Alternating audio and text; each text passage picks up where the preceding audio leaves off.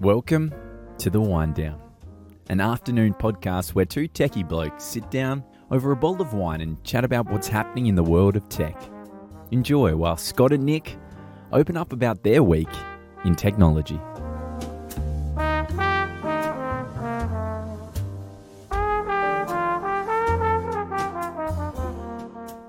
Ladies and gentlemen, hello and welcome once again to the Wine Down. I'm here with Scott. Hello, Scott. How Hello, are you? Nick. How are you?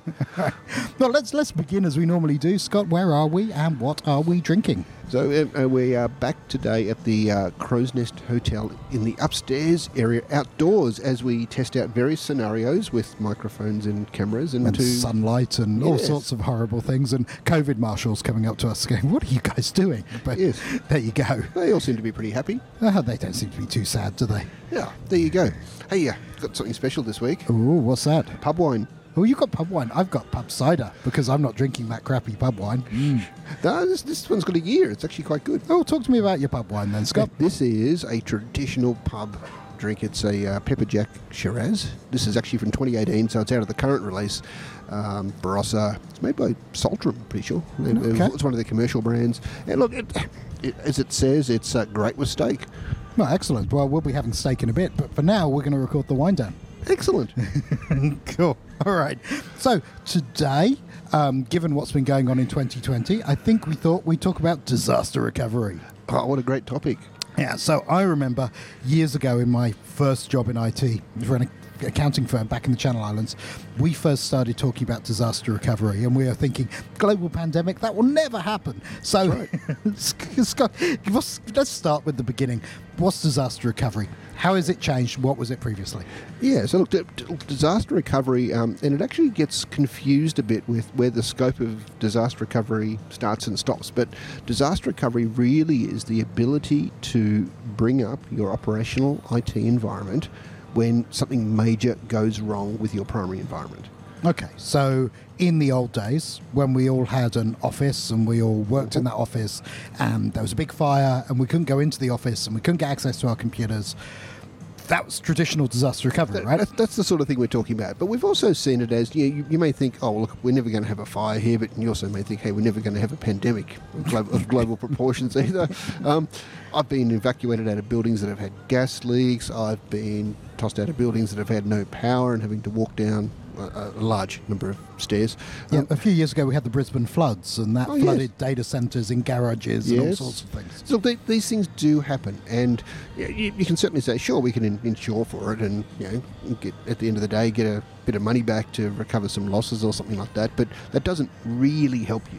So, so in a big company, right, you can spend a bunch of money on disaster recovery, but this isn't really aimed at the, the huge companies out there. We're talking about the smaller ones, and and sometimes you think disaster recovery is a bit out of my reach, right?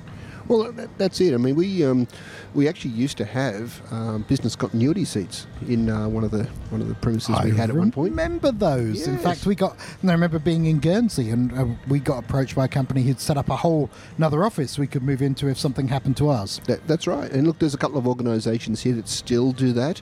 I mean, we um, it, this would have been about 2009. We actually moved out to uh, to North Ryde at the time, and we took a whole bunch of space out there to, to build our what was then our data centre. Uh, and we had these uh, three separate rooms on the side. One held 20, and uh, two of them held 10 unit, uh, 10 people. And we set them up for uh, disaster recovery purposes, such that businesses, when they had a disaster, could come and use that space to uh, to run their business from. Cool. So that's the overview of disaster recovery. And now, normally in these sessions, Scott has his phone with all of the questions on it, but that. it's gone black. So I've got no idea what's next. There we go. Here we go. Actually, I might, I might talk about that. So, um, Phones? well, not phones, not phones, but but I'll talk about the cloud. Seeing as we've all moved to the cloud, Yes. and lots of people don't have servers anymore, and and everyone's been working from home, so premises aren't as important. Correct. What's disaster recovery now? Well, look, and this is the, this is the thing that Eve, um, and I'll tell you what, even even in 2009, 2010, now I said we just we we'd actually gone and spent money fit out these rooms. We never actually sold any seats. You, you Um, didn't sell any. You fitted Uh, out no, and actually, didn't sorry, sell to, any. to be fair, we sold one seat Oh, to, awesome. to one organisation that decided in a disaster we would have one person come and sit down there. Oh, that's cool. You can run Yeah. every organisation with one that- bloke. That's right? or lady. Sorry, not, not meaning to be sexist. so, strangely enough, um, we won a lot of business because we had the rooms, but we didn't. Nobody actually bought no one actually bought anything, so we ended up sitting people there as we expanded. Um, it was, it was a, a- but that's that's a sign of the times as well, and that was you know we're like ten years ago now. That that sort of mentality was there. That I know about this concept. Um, I'm not going to be doing it, uh, but I'm glad that you've got it in case I need to use it. Maybe it's available. Okay, cool. Um, so, so it's changed now. So we we less think about. So here's a question for you. Yeah. Everyone thinks the cloud is in data centers somewhere, and Yes. it obviously is. Um, what about their disaster recovery? What if the the cloud got a flood or a pandemic or a fire? Okay, let's so let's look at two elements of that. Mm. There's the physical issues around a data center. So yes, the cloud is housed in a data center. Yep. Or data centers Yep. around the world. Um, those are specific buildings built to have fire suppression systems, built with redundant power, built with um, uh, not so much water coming out in case there's a fire, because of course you know it, it's all very well you get a fire and then the sprinklers come on, put the fire out, but wet water coming in on Water's not good servers with computers. We, we don't like no. those. No. No, so you can put gas suppression in, or you can put argon or Yep. other elements in there. Some of them uh, less harmful than others. um, the old FM200, that was good. Just don't breathe. Yeah, the halon was bad. It used to replace all the oxygen inside your lungs. That was that was that's cracking excellent stuff. choice. Yes. now, you, now your your fire's gone out. Your uh, your room is fine. Your computers are fine. Unfortunately, the engineers that were in the room are. Uh, Yeah, and no one can go in it for weeks until we, we clear it all out. So Yes. So uh, look, the, the data centers are generally built uh, to be fairly sustainable. Mm-hmm. Um, however, that's not to say that they don't and won't have problems. Um, what we have now is uh, clouds, believe it or not, are actually not built very strongly. clouds aren't built very strongly. Now let's that's, think that's, about a- that. that's, that's, that's your, your grasp of the English language is, is becoming you today, Scott. Yeah, so that wasn't quite the sentence I had in my mind. Um, let me say that the modern cloud technologies are designed to handle failure. Yes, that's probably a better way of putting it. but they're designed to handle failure on the basis of you design your application to run from different cloud environments at the same time. And cloud providers have things called availability zones, Yep. such that you may have one part of your application running in Sydney, one part running in Melbourne, and they synchronize. And therefore, let's say there's a failure of something in Sydney. And look, at a, at a worst case scenario, you're saying, yeah, let, let's say the, the data center falls down. Yep. Okay, but your app is still live because it's in Melbourne. But cool. And I know there's availability zones in certain geographies. So, Yes. like an Amazon Web Services or an Azure would have an availability zone in one bit of Sydney, another bit of Sydney, and probably another bit as well. Well, that, that's just it. And look, um, I think we, we mentioned briefly, was it last week, the week before, the uh, the Microsoft data center underwater just off Scotland. Yeah, that was underwater on purpose, Yes, though. Oh, That sorry, wasn't. that- sorry, that, that- that's true. Yes, to, just to clarify that. Um, but they, they physically constructed or submerged this data center for a Yep. number of years underwater to, you know, well, I guess it was a bit of a test, but at the end of the day, when it came back out, they worked out there'd been eight server failures. Now, if you think about that, let's say your app was running on that server, hardware still fails.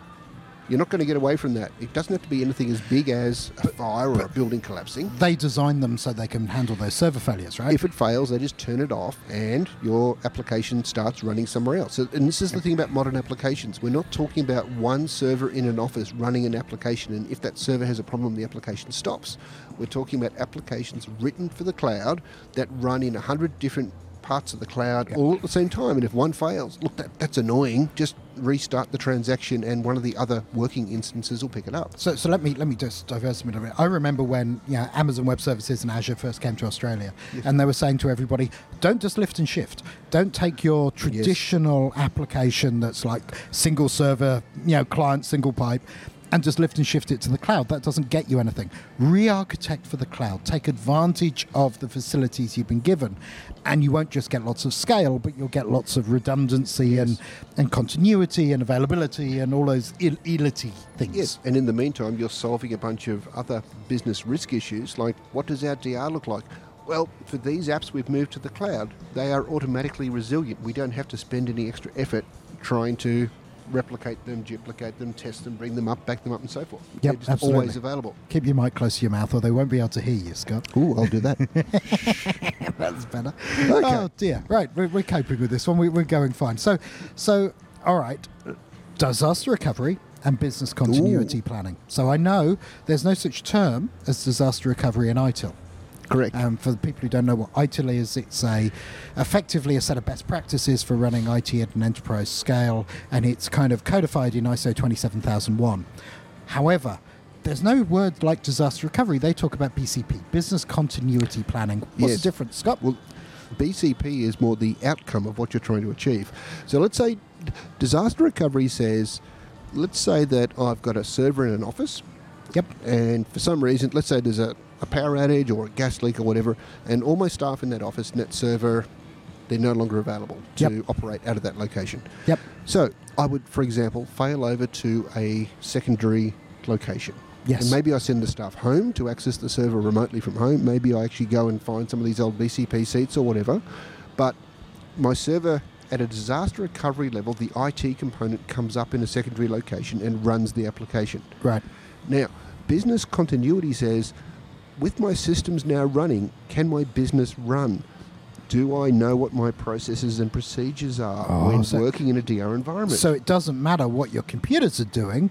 Yes. If you can't run your business, it's it doesn't work anyway, does well, it? that's just it. And look, we, we've done a lot of previous DR and BCP tests with organisations, and at an IT level, everything works beautifully. And the IT systems will come up, and the business will go and relocate during a test to a new location, and then you'll say, "Great, now go and process an insurance policy or run a transaction," or and you'll find three quarters of the way through, "Oh, I can't access this." Or I have to print it on a certain type of yellow paper, and We- there's no printer in my That's disaster right. recovery. Yep, got it. That's when the business looks at it and says, well, we haven't really defined how we operate in an DR environment very well. Sure. Although everything's running, the outcome of successfully being able to process transactions was not there. Okay. So there's some metrics around this kind of stuff. There are. Um, RPO, RTO. Yes. Talk to me about the metrics. So when we look at recovering systems, and this applies to backups as well. And by the way, here's a little plug: the Great Backup Debate. Oh, the great backup debate's coming. It's very exciting. We're going to be we're going to be sitting. We might even have guests, and we're going to have the, the the long-standing argument of do you need to back up if you're in the cloud or do you not? It'll be very interesting. Yes. Check the links, It's and we'll tell you where to go to come and see that. It's a very passionate discussion. It will Um, be. So, look, um, RTO, Recovery Time Objective. And what that says is if I have a failure, how long have I got to be able to restore my environment such that it's working again? Okay. And RPO says Recovery Point Objective. When I've got my re- environment recovered, at what stage is it operational? So, Like, so to what point in time? Yes. So let, let's say here's an example. I'm going to try and use one. Let's say I'm an organisation. I back up every night at midnight, yes, and I have a disaster. yes, I can really only recover back to midnight. That's right. That's my recovery point. Now, if I'm an organisation who doesn't care, that's that's kind of cool, right? It do- doesn't matter. I can lose half a day or a day. It, it's cool. But for some organisations, even losing a few minutes can be a nightmare. It, it can, and this comes into how you design the solutions that actually provide this for you. If your recovery point objective is 24 hours, knowing that, okay, we can just restore last night's backup, Yep. and we know that the backup restoration is going to take four hours, then maybe our RTO is six hours, allowing for a bit of to and fro or that sort of thing. And, and our RPO is 24. yes. Cool. And these are values not decided at an IT level. These need to be decided at a business Are level. you talking about business IT synergy, really? Oh, cool. where, where did that come from? These, this is where um, the business really needs to be saying, look, if my IT systems went down, can the business still operate? And if it can't, then we've got to put something in place that says we need it back up within this amount of time. Otherwise, there's a problem. Okay, but we're still being a bit traditional, right? How does this how does this operate in a cloud world? Right? So we're not we you know cloud it's just meant to be up all the time. It's this Yes. we've got this you know, instead of having a explicit service level agreement, we have an implicit service level agreement of my cloud stuff will just work. Yes. Or I'm cranky. So zero will be up forever. There is no RPO. That's It's- right. It's always going to work. The RTO is zero. The availability is 100%. That's kind of That, that's the that's What I want. the theory. Yes. So, what does it mean in the world of modern cloud apps? I, I said to a business once, a little bit tongue in cheek, Yeah. they said, Well, what about disaster recovery? I said, Well, if you can't get to your office, send everybody to Macca's. They have free Wi Fi. They have free Wi-Fi. that's public Wi-Fi. and will collect all the personal data about you. And uh, which- tongue in cheek, Scott. Tongue in cheek. separate, separate topic. Okay. Well, it's. I I could just imagine you know, 50 workers turning up on the little what used to be 512k ADSL link uh, available to the uh, Facebook users at McDonald's. Yes. Um, yes. Anyway, Yeah, I think the idea is yes, you could send people home, and through their home internet, they would actually be able to Access remotely access the systems. Yes. And that's one of the benefit of modern cloud apps, right? That you can Yes. access them from anywhere on any device Oh. at any time. So, so you talked about sending people home. yes. You know, COVID has been all about sending people home. Yes. and in some states making them stay there. How has this changed things? It- Look, it, it's interesting. Now, I think it was somebody from Oracle that actually said, "Look, the, um, uh, of all the things happening with COVID, um, technology advancement within business has moved more in the last three months than it has in the past twenty years. In fact, that the, the businesses have now look, worked out this is the key issue we need to solve. We need to go and make working from home efficient. We need to make sure that our disaster recovery, our business continuity happens. Otherwise, we're out of business." And we need to do it immediately, right? Yes. When, when governments locked down, um, IT didn't have a chance to run a 12 month project, right? No, that, that's just it. So all of a sudden, bang, off you go. Make sure this works by tomorrow. Yeah, here's some budget and, and go Yeah. make it happen. Cool. So that's had an effect. Your screen's blank again. I'd It is like that. It's naughty how it does that. It's very good. I will recover from that. there we go. So, so yeah, if we talk about modern IT environment, and we've certainly talked about the modern workplace, Yes. we've talked about everything being in the cloud, we've talked about no servers, people like being able to work from work and work from DR, work sorry, work from the office, DR. Do we still need it? Look, you do. There's, there's no getting around it. But the reality is with the cloud apps and the, and the software as a service style apps that you use, it's part of the application now. So you need to be looking for applications that are always on. Yep.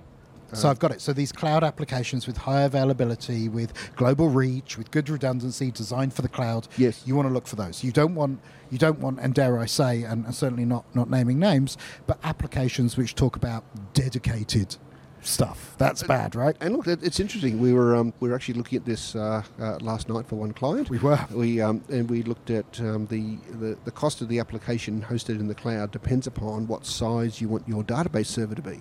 And all of a sudden, there's these warning bells going off saying, "Hang on, this this isn't a, a modern cloud application that's using some distributed database to store data. You, you're, they're going to spin up a dedicated instance somewhere, and it's hang on, this this should be better than this." Yeah, and, and it is with a lot of cloud applications. It is. You Yes. you know, if you read um, the National Institute of Standards and Technology definition of cloud, they talk about it being like that, right? It's Yes. para-virtualized, it's infinitely elastic, it's all of those wonderful things. Dedicated servers just aren't that. No, No, and, and they're not necessarily more secure either. Um, so when we say public cloud, we're not saying public as in your data's public. We're saying public as in anybody can access it. anybody could. So, so coming full circle, your Yes. physical seats you bought when you, you built that office, which one was purchased. Do we need them anymore? With work from home, really, Scott? What do you reckon? No, look, I, I, the only people I think using physical locations are either specific business models that have a, a need to have a physical presence somewhere doing something. Yep. Uh, and there's, look, I, I would imagine there are fewer and fewer of those Yeah. around today. Um, or ones with specific legacy applications that have yet to be migrated to something yeah, better. Cool. And look, those, those applications do exist. There are still old bits of machinery out there and old systems running that have got big investments and are done not a, easy to do. We've done a session on legacy Well, technology. that's very true. We have not, to. Let's not go back there. I was playing with legacy code yesterday, and I still feel a little dirty. I, I came across an Apple Macintosh SE. I know. Does it work? Is the question. Uh, unclear. Okay. Uh, but I'm concerned that it was there. well, report back and, tell us if it, tell us if it does. It's a good paperweight. So that's cool. We've talked around disaster recovery, and, and as our news segment that we're we're trying to work on, um, news. News, News. Hey, hey. So look, this this was interesting. Um, so Gartner had their global uh, like IT strategy directions sort of Yep. event um, in the last week. Virtual, Virtual. virtual, cool. Um, yeah, yeah, I'm I'm pretty sure it was virtual. Yes, it was virtual. It was virtual. Um, and look, there were some interesting things that came out of that. Yep. Um, and look, what there's a uh, we're not going to go through all of them in detail because there's quite a bit in there, and this was a conference over a number of days. But uh, what, one of the things was there's a strong focus on operational resiliency. Operational resiliency. So making sure your systems and operations can run no matter what happens. No matter what happens. like And a look, global pandemic. Yeah, it- it's very predictive that, that sort of statement, wasn't it? Um, Yes. Oh, okay. So that's that's uh, on top of everybody's mind, every business's mind about look, how do we keep our systems running in uh, in, a, in an environment that is a bit, a bit dynamic, Yep. where the governments can change the rules and no, you can't go out, or yes, you can, or you can have this many people here, or you can. Yep, so th- your applications and systems need to work. Um, there were two there were two other points. There was, there was one. There's one point called the um, the Internet of Behaviour, uh, and, and this was an interesting topic because it said more and more uh, profiles are being kept about people, about businesses, um, based upon these little breadcrumbs that you leave lying around on the internet. Yep. Uh, and that you need to be aware that you know where you go and you do a search for something, or you log in, you go to a website, data is collected about you. And then used to tailor either advertising or search results or Oh, we all know about that. else. You know, Yeah, well, you, there you go. you mentioned Maserati once, and you're bombarded with advertisements for cars you can't afford. yes. well, there you go. um, so that, that was one key item. I thought, okay, that, that's an interesting sort of thing. There is a trend in that direction for everybody to start knowing more and more about their audience. Okay, at the opposite end of the spectrum, Yep. there's a point about privacy is now a major concern amongst Wow. So privacy is a major concern, and we're gathering everybody's digital dust. yes. Wow.